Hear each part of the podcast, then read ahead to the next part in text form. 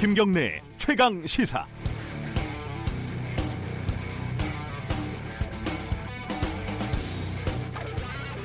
청와대가 고위공직자를 인사할 때는 7대 기준이라는 게 있습니다. 병역, 부동산, 세금, 위장 전입, 논문 표절, 음주운전, 성범죄가 그건데요. 어제 청와대가 두 명의 장관 후보자를 사실상 지명 철회하면서 이 기준에 걸린 것은 아니니까 검증에는 문제가 없었다고 강변을 했습니다. 그런데 2017년 11월 22일 청와대가 이 7대 기준을 제시할 때 이렇게도 밝혔습니다.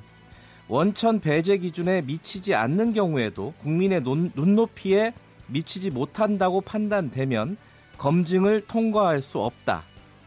그렇다면 국토부 장관이 집 세 채를 가지고 있어도 문제가 없고 자녀의 졸업식에 참석하려고 출장을 이용한 것도 문제가 없다고 판단한 것은 어떻게 설명을 해야 할까요? 더구나 구글링만 해도 알 수 있다는 가짜 합계 참가 사실을 본인이 말을 안 해서 몰랐다고 해명하는 게 타당한 걸까요? 이제 와서 인사 검증에 실패한 게 아니라고 굳이 변명을 하는 건 인사 검증 라인을 보호하는 것 말고 어떤 의미가 있는지 잘 모르겠습니다. 4월 1일 월요일 김경래 최강 시사 시작합니다.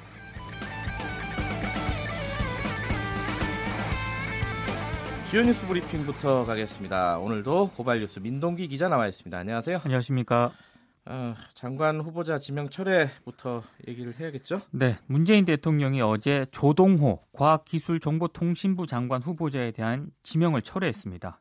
문재인 정부에서 장관 후보자 지명을 철회한 것은 이번이 처음인데요. 최정호 국토교통부 장관 후보자는 자진 사퇴 형식으로 물러났습니다. 네.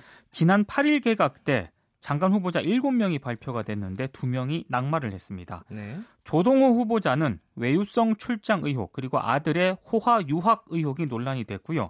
특히 2017년 해적 학술 단체로 꼽히는 오믹스에 참석한 사실이 낙마에 결정적이었습니다. 네. 최종호 후보자는 아, 청문 과정에서 투기 지역의 아파트 세 채를 보유를 하고 자녀에 대한 꼼수 증여 의혹이 불거졌습니다. 많은 언론이 청와대 인사 추천과 검증 시스템이 제대로 작동하지 않았다는 점을 지적을 하고 있습니다. 이 청와대 발표에 따르면은 그 굳이 좀 부인을 하는 것 같은데 어쨌든 그 검증이 부실했다라는 책임론은 나올 수밖에 없는 상황이죠. 그렇습니다. 특히 조동호 장관 후보자 같은 경우에는요. 네. 오믹스 학회 참석 문제가 지난해 언론을 통해서 크게 보도가 됐거든요. 네. 그래서 교육부와 과기정통부가 대대적인 실태 조사까지 벌인 그런 사안입니다. 이거 기사를 보니까요. 네. 그런 얘기가 있더라고요. 조동호라는 이름하고 오믹스 인터내셔널하고 이렇게 치면은 네. 구글에서 바로 나온대요. 기사가 나옵니다. 네. 아, 그런데 윤도한 청와대 국민소통수석이 해외 부실 학회에 참석한 사실을 본인이 밝히지 않았기 때문에 검증에서 걸러낼 수 없었다라고 입장을 밝혔는데요. 네. 이 말을 좀 다르게 해석을 하면 조 후보자 말만 믿고 사실관계를 꼼꼼하게 들여다보지 않았다는 그런 주장과 마찬가지입니다. 네. 아, 그래서 인사검증 책임자인 조국, 조현옥 수석 등에 대한 책임론이 제기가 되고 있습니다. 특히 청와대 인사추천위원장이었던 노영민 대통령 비서실장 책임론도 제기가 되고 네. 있는데 청와대는 책임론에 대해서는 분명한 선긋기를 하고 있는 상황입니다. 한동안 이게 정치적인 어떤 쟁점으로 남아 있을 것 같아요. 이 부분은 그렇습니다. 김의겸 청와대 대변인 사퇴했지만은 아직까지 뭐 대출 관련 의혹이 있다고요? 자유한국당을 비롯한 야당이요. 금융권 특혜 대출 의혹을 추가로 제기를 하고 있는데요. 네. 김종석 자유한국당 의원이 오늘 서울신문과 인터뷰를 했는데 당시 대출 서류를 보면 김의겸 전 대변인의 소득이 담보로 잡혀 있는데 네. 이건 본인 동의 없이는 불가능한 일이다.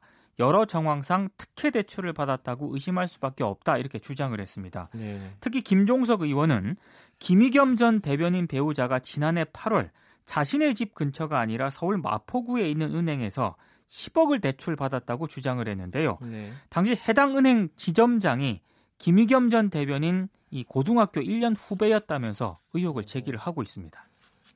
이 대출권은 좀 봐야겠어요. 그렇습니다. 네. 황교안 자유한국당 대표가 축구장에 갔다가 이게 좀 문제가 됐네요.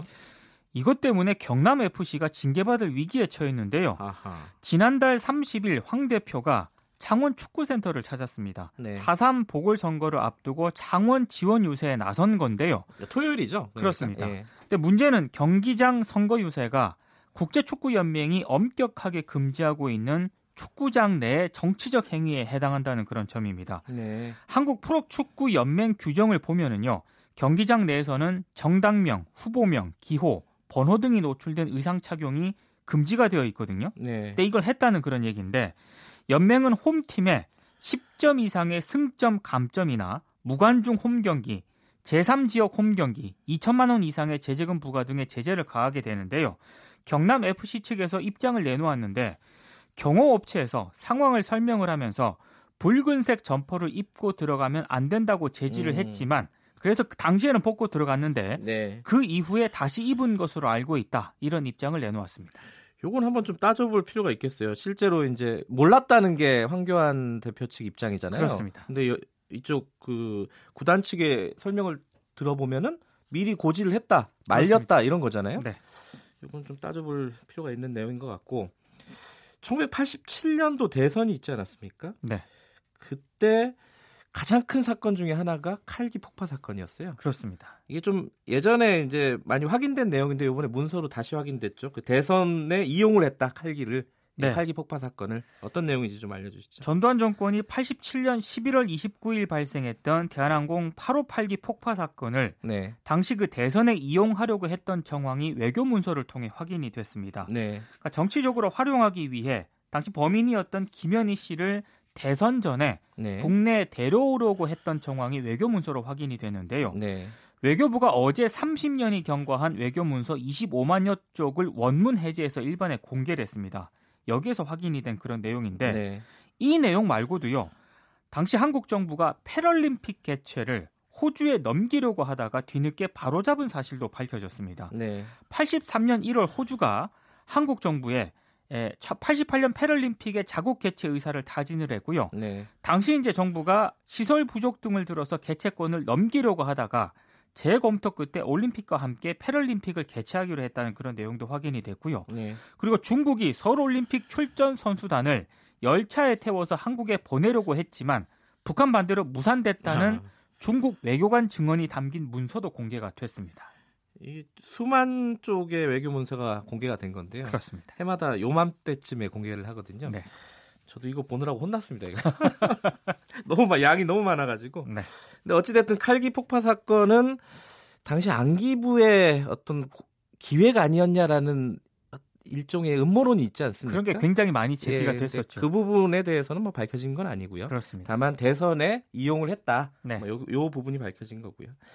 자, 그 장자연 씨 동료 어, 윤지호 씨가 경찰에 비상 연락을 했는데 받질 않았다. 이런 뭐 폭로를 했습니다. 지난달 30일 청와대 그 국민청원에 글을 하나 올렸거든요. 네. 경찰 측에서 신변 보호를 위해 지급한 스마트워치로 비상호출을 했는데 네. 신고 후 9시간 39분이 지나도록 아무런 연락을 받지 못했다고 밝혔습니다. 음. 최근 숙소 내부에서 의심스러운 정황이 발견이 돼서 비상호출을 했다고 설명을 했는데요. 네. 벽이나 화장실 천장에서 의심스러운 기계음이 지속적으로 들렸고 환풍구도 누군가 고의로 끈을 끊어놓은 것 같다 이렇게 얘기를 했습니다. 네. 스마트워치는 범죄 피해자와 증인의 신변 보호를 위해 지급하는 그런 장비인데요. 실시간 위치 추적 기능과 통화 기능을 갖추고 있습니다.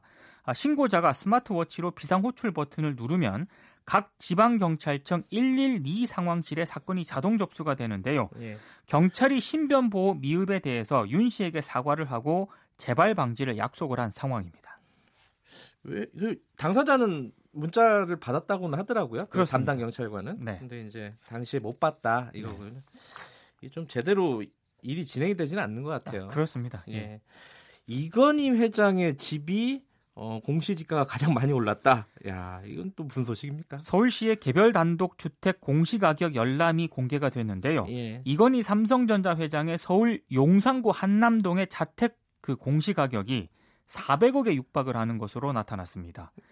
원래는 그 261억이었는데 올해는 398억으로 52.4%가 이제 올랐다는 그런 얘기고요. 어, 100억이 넘게 올랐군요. 그렇습니다. 예. 2위가 누구냐? 역시 이건희 회장 이태원동의 소유 주택이었습니다. 그래요? 네, 예. 338억으로 나타났고요. 3위는 이명희 신세계그룹 회장의 한남동 주택이었는데 279억으로 조사가 됐습니다. 그리고 성북구나 종로구에 연예인들이 많이 살지 않습니까? 네. 뭐 비교는 안 되겠지만 배용중 씨의 이 성북 성북동 자택은 44억 9천만 원으로 나타났고요.